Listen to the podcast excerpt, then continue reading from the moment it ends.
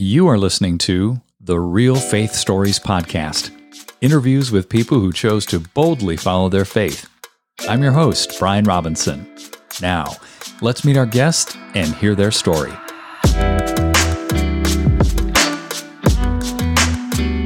Jay, welcome to Real Faith Stories. So good to have you on the program today. Thanks for having me, Brian. You've written a powerful book called Five Bold Choices. In order to bring context to that, let's talk about the overwhelming circumstances that led you to faith in Jesus Christ and ultimately your writing of this book. Sure. I grew up in uh, Philadelphia and I really didn't have a any kind of I, I grew up Catholic in name only. Uh, so I really didn't have any foundation in any kind of faith. And you fast forward to January 3rd, 1998, I'm in my late 30s. And at this point, living in Minnesota, got married and was in Minnesota with my wife. And my parents had come into town over the holidays. And my dad and I went out to a hunt club on the 3rd of January. And driving home uh, after the hunt club, we went to a bar and we drank too much. And I was driving home drunk. And I missed a turn, went down a hill, and I hit a train at 60 miles an hour. Oh, man. I don't remember Brian much about that, but what I do remember is waking up in a trauma center in Hennepin County, and I am a mess. I'm I'm in pieces. I'm in a lot of pain. Uh, I look up, and I didn't even know what pain was because when I looked up, I could see my mom and I could see my my wife, and I could see something was terribly wrong. And my mom leaned down to me and said, "Your dad didn't make it." And um, I said, What? And she said, Your dad didn't make it. And I, I can't describe it. You don't know what pain is until you hear something like that. Mm. And I just, and I had no foundation in any kind of faith. So I just, I just, just spiraled out of control, you know. And my wife, you know, was trying to help, and and um, I was just trying to close my eyes, and I would be tormented, and thought hours went by, and maybe a couple minutes went by, and I got a, I had a bunch of operations over the next few couple days, and um, I was just in a really bad spot. My wife looked at my eyes later and told me, she goes, "I looked at you, you were gone, and you weren't coming back." Wow. And I had pastors and priests coming in and and trying to help me, and because my wife was trying to get people to help me, and I was kicking them out, going, "Hey, I'm responsible for my dad's death."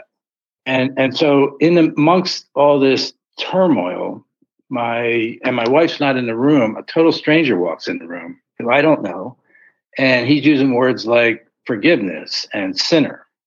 And I said, "Well, I feel like I'm at the top of the sinner list because uh, you know, just you know, drunk driving and killed my father."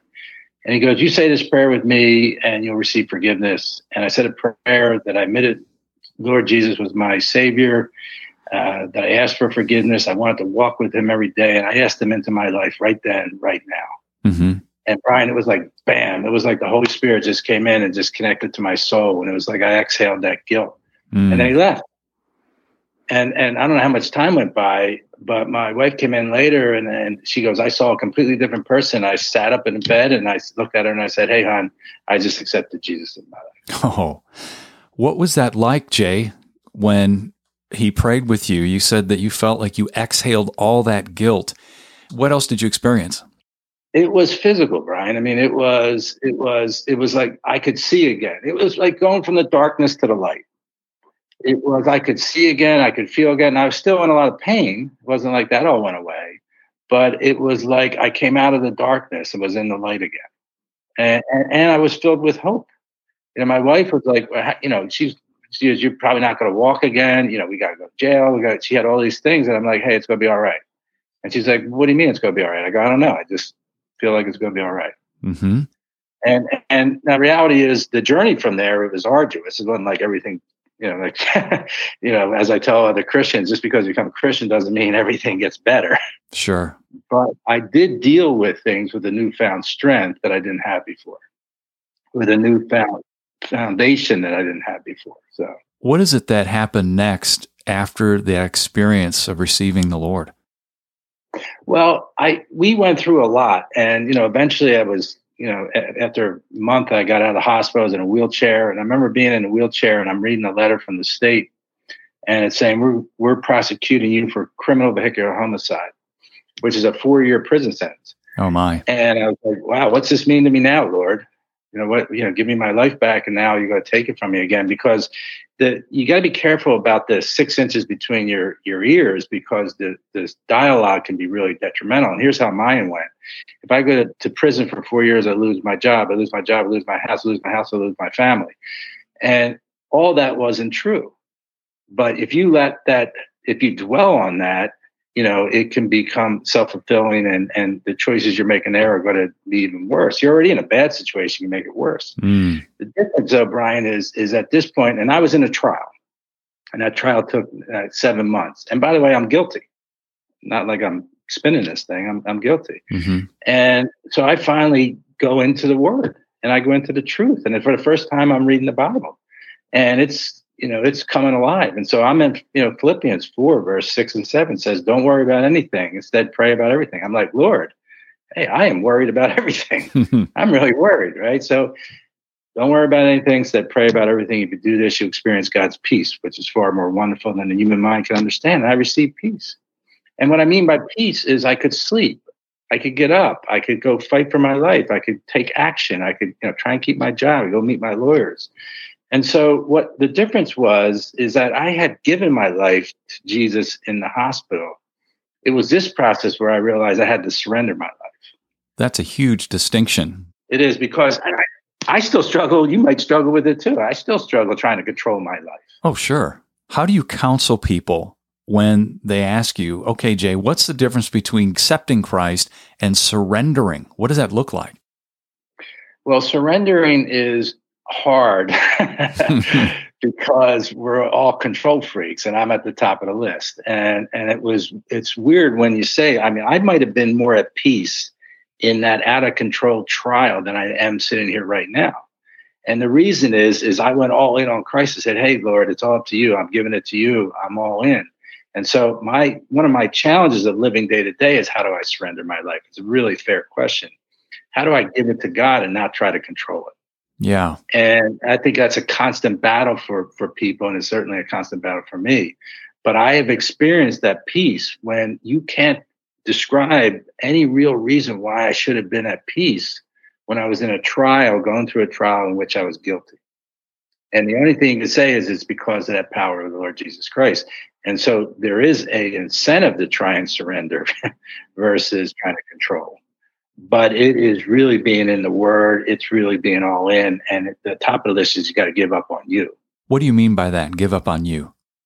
Well, I get in the way. You know, I, when I was first reading the Bible, I was, you know, why is this word pride coming up all the time? What's, you know, what's with pride? How come pride's all in the Bible? Well, he finds out it's at the top of my challenges. When it's about me, you know, then all sorts of bad things start to happen. When I make it about Christ and I prioritize him ahead of me, all good things start to happen for me. And so when I started to surrender my life, I had to realize I had to get me out of the way.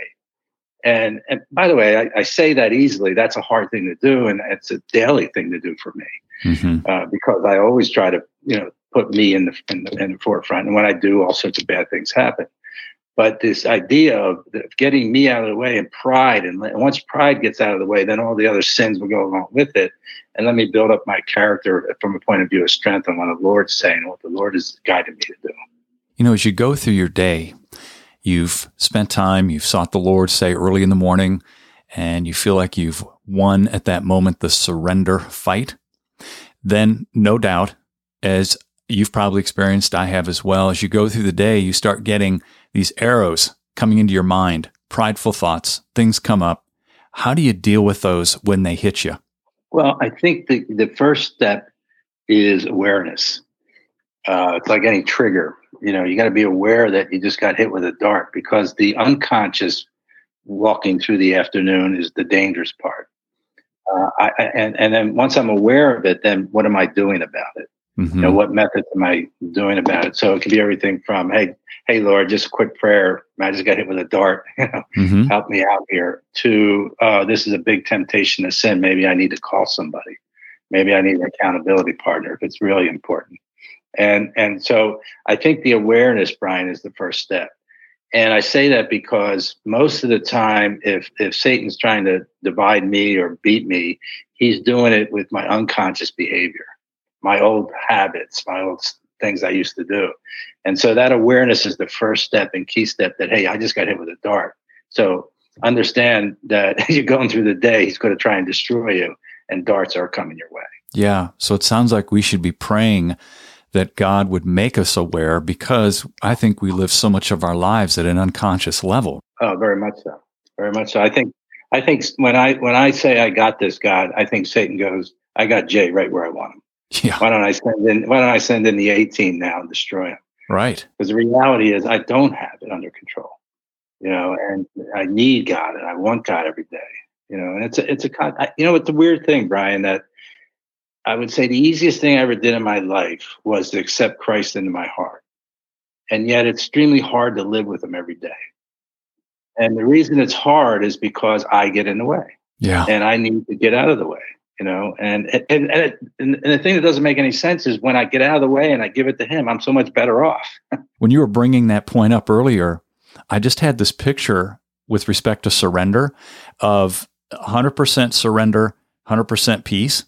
And then we try to put our, our pinky on the scale yeah. of our life. And then all of a sudden the peace just disappears, even if it's our pinky so to speak. Yeah, let alone when you jump on the scale. Right. Yeah. we all. I just thought of an elephant on the scale. there it is, right there. That's yeah. right.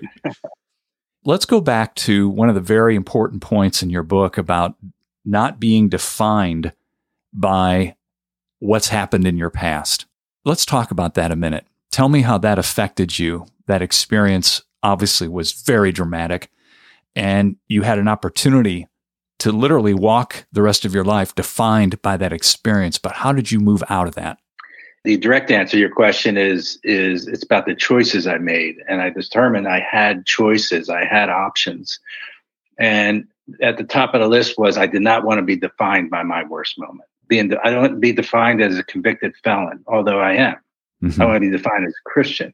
I want to be defined as a father. I want to be defined as a husband. I want to be defined as a friend.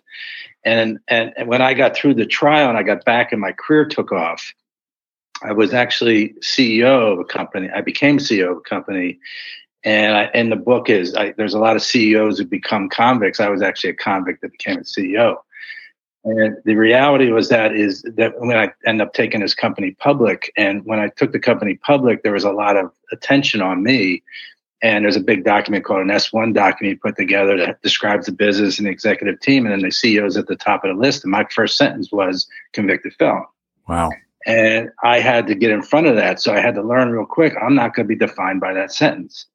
I have choices to make. And I can't tell you, Brian, how many people said, you can't do that. You can't do that. You can't do that. And I said, I have no time to listen to you. I have choices to make because I have a choice that I can get up every day and determine what it is I'm going to strive for. Doesn't mean I'll get it, but I want to strive for it. Mm-hmm. And and even though I became a CEO, what I was really striving for was Christian. What I was really striving for is to be a good husband. I was really striving for it. I had to be a father.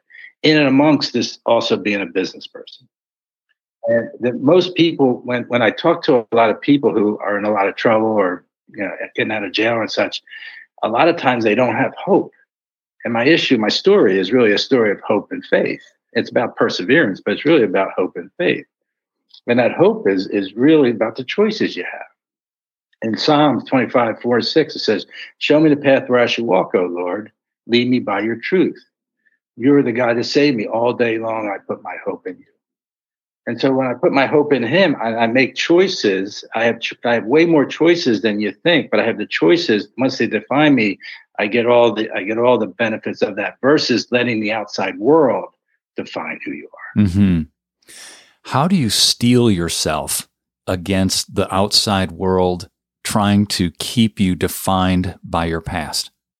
For me, I was moving so fast; it was relatively it, it's easier. I, I, I'm a person. I describe myself as having a real small rear view mirror and a big windshield. So I might have a more of a profile that allows me to do it. But the real answer is is for you, whether you have that big windshield or not, is what are you listening to? Who are you listening to? Why are you listening to certain people? Jesus isn't tearing you down.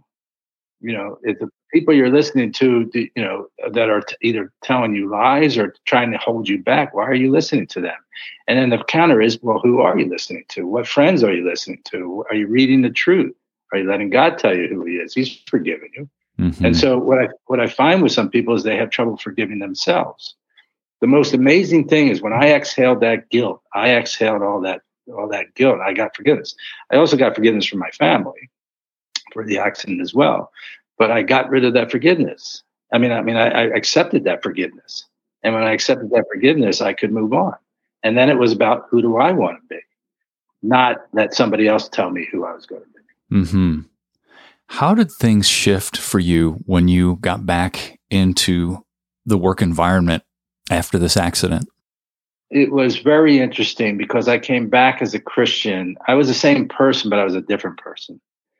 And what I found is um, your actions speak way more than your words. And the one of the places when I was working, they there was a lot of customer behavior and and you know team behavior, and it had to do with going out at night and going to strip clubs and all that kind of stuff. And when I came back, I just didn't do it anymore. And it wasn't like I got up on a soapbox and told everybody and judged everybody for what they were doing. I just decided I wasn't doing it. And it was amazing to watch the behavior change of the organization and, and the group. So it went from everybody going to less people going to within a year, you know, a couple people sleep sneaking out and going by themselves and the majority not doing it. And the reality was, it wasn't that I got up on a soapbox and started telling everybody or judging people. It was just more by my actions. Yeah. And my actions were speaking way louder than my words at that point. What other things shifted for you? From a leadership perspective, becoming a Christian added humility to me. And one of the reasons I think I had so much success is because I had a lot of followers. And I don't think I would have had those followers if I hadn't had the accident and become a Christian because I had a high level of arrogance it was about me. And so when I added the humility and it became about you, the employees and people I needed to do all the work or the people that got all the work, give all the credit to the people who are doing all the right stuff. By adding humility, by becoming a Christian, I added a leadership trait to me that I wouldn't have had if I hadn't gone through that. Did that change the conversations you're having as well within the organization, the personal conversations? Sure. First, it was amazing how many Christians were in the organization that were the silent majority is what I call them. and I was saying, why aren't we speaking up a little bit more? You know, I didn't know you were a Christian. You were down the hall from me for the last five years. I didn't know you were a Christian. That's a shame, mm. right? Mm-hmm. Nothing wrong with saying you're a Christian. You know, you're allowed to do that. Uh, so one was just, a, you know, bringing out an awareness of uh, that there was more of us than everybody thought. Mm-hmm. Uh, and then two was was it was okay to have the dialogues. It was okay to have the discussions. Uh, I mean, you know, you get it. There's a lot of political correctness associated with corporate America, but the reality is there's nothing wrong with the behavior of a Christian. That's a great point. As far as the the whole redefining yourself, that's taking years to kind of move in the direction you wanted or was the clarity at such a place where it happened very quickly for you? Well, it, it happens quickly. I can say I want to be a Christian, I want to be a husband, I want to be a good father, I want to be a good friend. But to answer your question, that's a daily challenge mm-hmm. because you know you're right back to the darts, you're right back to my old behaviors, my old habits, and so I have to you know start the day in the in the Word, and I have to fight all day long to not go back to those habits, not go back to you know to the being just about me. So I think if you want to define yourself, it's about character building, and that character building takes discipline, it takes obedience, it it takes perseverance as you go through it. So as you're defining yourself, it's not like, oh, I just want to say something. I got to go out and do it every day. Yeah. And I got to be that person every day. And that usually takes a lot of effort. That takes camaraderie. That takes, you know, friendship. That takes accountability. It's usually the biggest mistake most men make is they try to do it solo. They just try to do it on their own. And I, I would highly recommend uh, getting a group, getting some people, getting a Bible study, getting some accountability from some trusted friends because the isolation and solo method I found is um, very detrimental and highly high at risk for you to be able to, to accomplish the journey you want to accomplish. sounds like that'd be one of your greatest pieces of advice. It's great advice because I'm the one that starts with me. I, I won't make it again I think when I go, I got this, and I isolate myself, I think Satan goes, I got Jay right where I want. But once I put it into, I'm in the Word, I'm in Bible studies, I'm in fellowship, I have camaraderie, I have accountability. Now all of a sudden, I got a whole bunch of tools to use for me to be the person that I want to be, to be the person that I'm striving to be. Mm-hmm. Uh, but every day, that's that's a challenge. It shouldn't be, but it is because of fallen nature and because of just who I am without Christ but I want to go through the day with Christ. Well, the, the word wouldn't say fight the good fight if there wasn't a fight to fight. Right. right. So let me ask you a few just kind of off the cuff personal questions here. What makes you angry? What makes anger well up inside of you now? I think anger is one of those things that um, comes very naturally to me, unfortunately, and I could find myself getting angry real quickly. But it was about it's about the awareness factor that I was talking about. That's one of the darts for me. And uh, so what I realize is if I'm getting angry, why? And then right right behind it is usually pride. Somebody somebody is doing something to me. Are they really trying to screw me, or is that just me making you know a mountain out of a molehill? Right. Is you know is you know so for me it's an awareness factor of what's really going on. There might be times to be righteously angry, but they're probably few and far between. Mm-hmm. Yet I can be angry every day. You know, I can't watch the news anymore because I don't need to be angry. and uh, I watch the news, I walk away angry, and so uh, and I don't know what's justified there or not. So I, I think for me, anger is an awareness factor of a darts that that can be thrown at me. On the flip side, what makes you cry? What gets you emotional these days? I just became a uh, first time grandfather.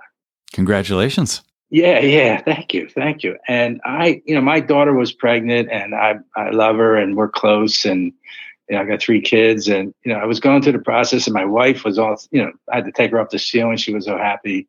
But I just really wasn't thinking much about this, you know? Mm-hmm. And then this little guy came along and I tell you, Brian, he's like rocking my world, man. I was like, so I, I, would say the joy of and the blessings and understanding the realities of family is one of the few areas that will, will move me because I mean, it's not a given.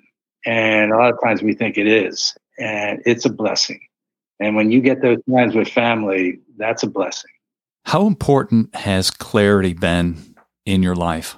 You know, it's extremely important. Um, I do a lot of coaching. I coach CEOs, and it's one of the landmines that hit CEOs. But I, I would say, if you were to say to me, besides the Lord, why was I so successful? I would tell you it's clarity. And I've always been a big goal setter and I set goals and you know look at them every every 3 months and what that does is provide clarity. What I find most people make a mistake of is they don't know what their north star is. They don't know what they want to do. They don't know what, who they want to become. They don't know what their purpose is. And if you don't know that, then any path will lead you there. Mm. John Wooden, the famous coach from UCLA, said, never confuse activity with achievement. And what I find is people are busy and they're, they wear busy as a badge of honor. And the reality is, I'm always asking, well, what are you really accomplishing? Are you are you going toward your goal? Because when I would look at my goals, I always would have to make adjustments. It's what I call doing activity assessment. What am I going to do more of? I've got to answer just as quickly. What am I going to do less of? What am I going to start doing? I have to answer. What am I going to stop doing? Because mistake most people will make is they just add on to their day or their week. And you run into the 168 rule, which is the amount of hours we have in a week. One of the few things that's actually fair. Brian, you don't get 169 and I get 167. Right. The reality is, so you have to fit in your time to say, if you don't know what you want or how you're prioritizing what you want to get, i.e., clarity, uh, then you'll just be busy. How do you, Jay, invite in the Lord into your goal setting? What does that look like? Well, if I was to go back and show you my goals as I wrote them down, I started doing it in in the uh, probably the mid '80s. And if I show you the goals before my accident, you would see number one, career, you know, then activities and hobbies and all that. And if I was to show you the goals afterwards, you see number one is faith, number two is family, you know, number three is friends. You know, um, and so it just changes your priorities around. And so you say, look, if I can keep my priorities right, then everything else will, will, line up right. And it doesn't mean I, I wasn't out of balance at times. You know, if work was now last, it didn't mean work at times, you know, took up most of, most of my time and I got out of balance. But what reviewing goals would do is occasionally would say, Hey, Jay, you're out of balance. You know, you've been working too hard. You're putting too many hours in, you know, stop, start spending more time at home, make sure you're, you know, back in the words. And so what the constant thing about balance is you're always going to be out of balance. So how do you know to make adjustments? In order to make adjustments, you got to have some sort of North Star. Basically, you're guided by different principles now, which speaks to the goal setting. Oh yeah, I mean, the, if I wasn't, then then I would be at the top of the Jay Coughlin Hypocrite Club, which I've been president of in the past, by the way. So. I'm raising my hand, the Brian Robinson Hypocrite Club. I've been in that one. As you coach executives now, what are the top one or two issues that you tend to address that are quite common? Well, with the CEOs, uh, there's you know about four or five landmines that they they all have, and the context is different. But the biggest one, biggest two, one is clarity. You know, what's their prioritization? What do they really want? You know, not what are you stating to your friends, but what do you really want? Mm. And then how are you going to prioritize to get it, and what price are you willing to pay? Because it's a hard job. But the one that that pops up all the time is what I call isolation. And, you know, that's a common phrase. It's lonely at the top. And so when you become the CEO, you're no longer on the executive team. You're leading the executive team. Uh, you might have a board or investors. They might be, you know, friends or they might be acquaintances, but they're also your boss. And the speed of the job just makes it hard to keep your spouse up to speed. So who do you talk to about what's really going on? Who do you really talk to about your concerns, your fears? And what I find is, you know, I, I always t- tell them when I'm talking to them is who you discussing this stuff with, you know, because if you're not, you are thinking about it. I know I was when I was doing it. Mm-hmm. Who you discuss. So if you don't have a way to get your fears out in the open, uh, of which, you know, decision making, not having enough information, whatever it might be, the list is really long. You can get into that spiral like I was when I was in the trial you know, and it could be a lie. You know, if I go like my trial, if I go to prison for four years, I lose my job, I lose my job, lose my house, lose my wife. My wife was an asset for me. Why why did I pile on that? Right? Mm-hmm. Well, because I was in the six inches between my ears. And so with CEOs and leaders, the reality is who are you talking to to allow you to get out what's really going. Because you've done this, Brian. I've done this. I had some thoughts in my head, and then I go, I'm having lunch with you, and I start to tell you, and before you even comment, I go, Wow, this sounds ridiculous coming out of my mouth. yes. But five seconds ago, it made sense in my brain, but now it doesn't. And part of it is that isolation. You've got to get out your concerns. You got to get out what's really going on. That's why I'm big on as men is not going through life isolated because I think it's one of the flags that that constantly takes us down. So true. What's one of the greatest pieces of advice over the years that you've received, Jay, that you continually go back to? I don't know if it was advice, but I got involved with Luis Palau, and he's an evangelist of you know world renowned, mainly out of, in the Spanish speaking countries, but also all over the world, and, and did a festival with him in the in Minnesota in the Twin Cities. And he was somebody that knew prime ministers. He knew somebody knew presidents. And what I loved about Luis is was his humility because you know when he was with me, we had fun together. He acted like I was the only person in the world that, and, and I was like, here's this guy who's on the world stage, but his humility is something to be admired. And I always took that as as something I wanted to strive for to say that to me mattered because he could have come off arrogant. Now, I, don't think he has an arrogant bone in his body, but he certainly had a resume and, and so forth to be that.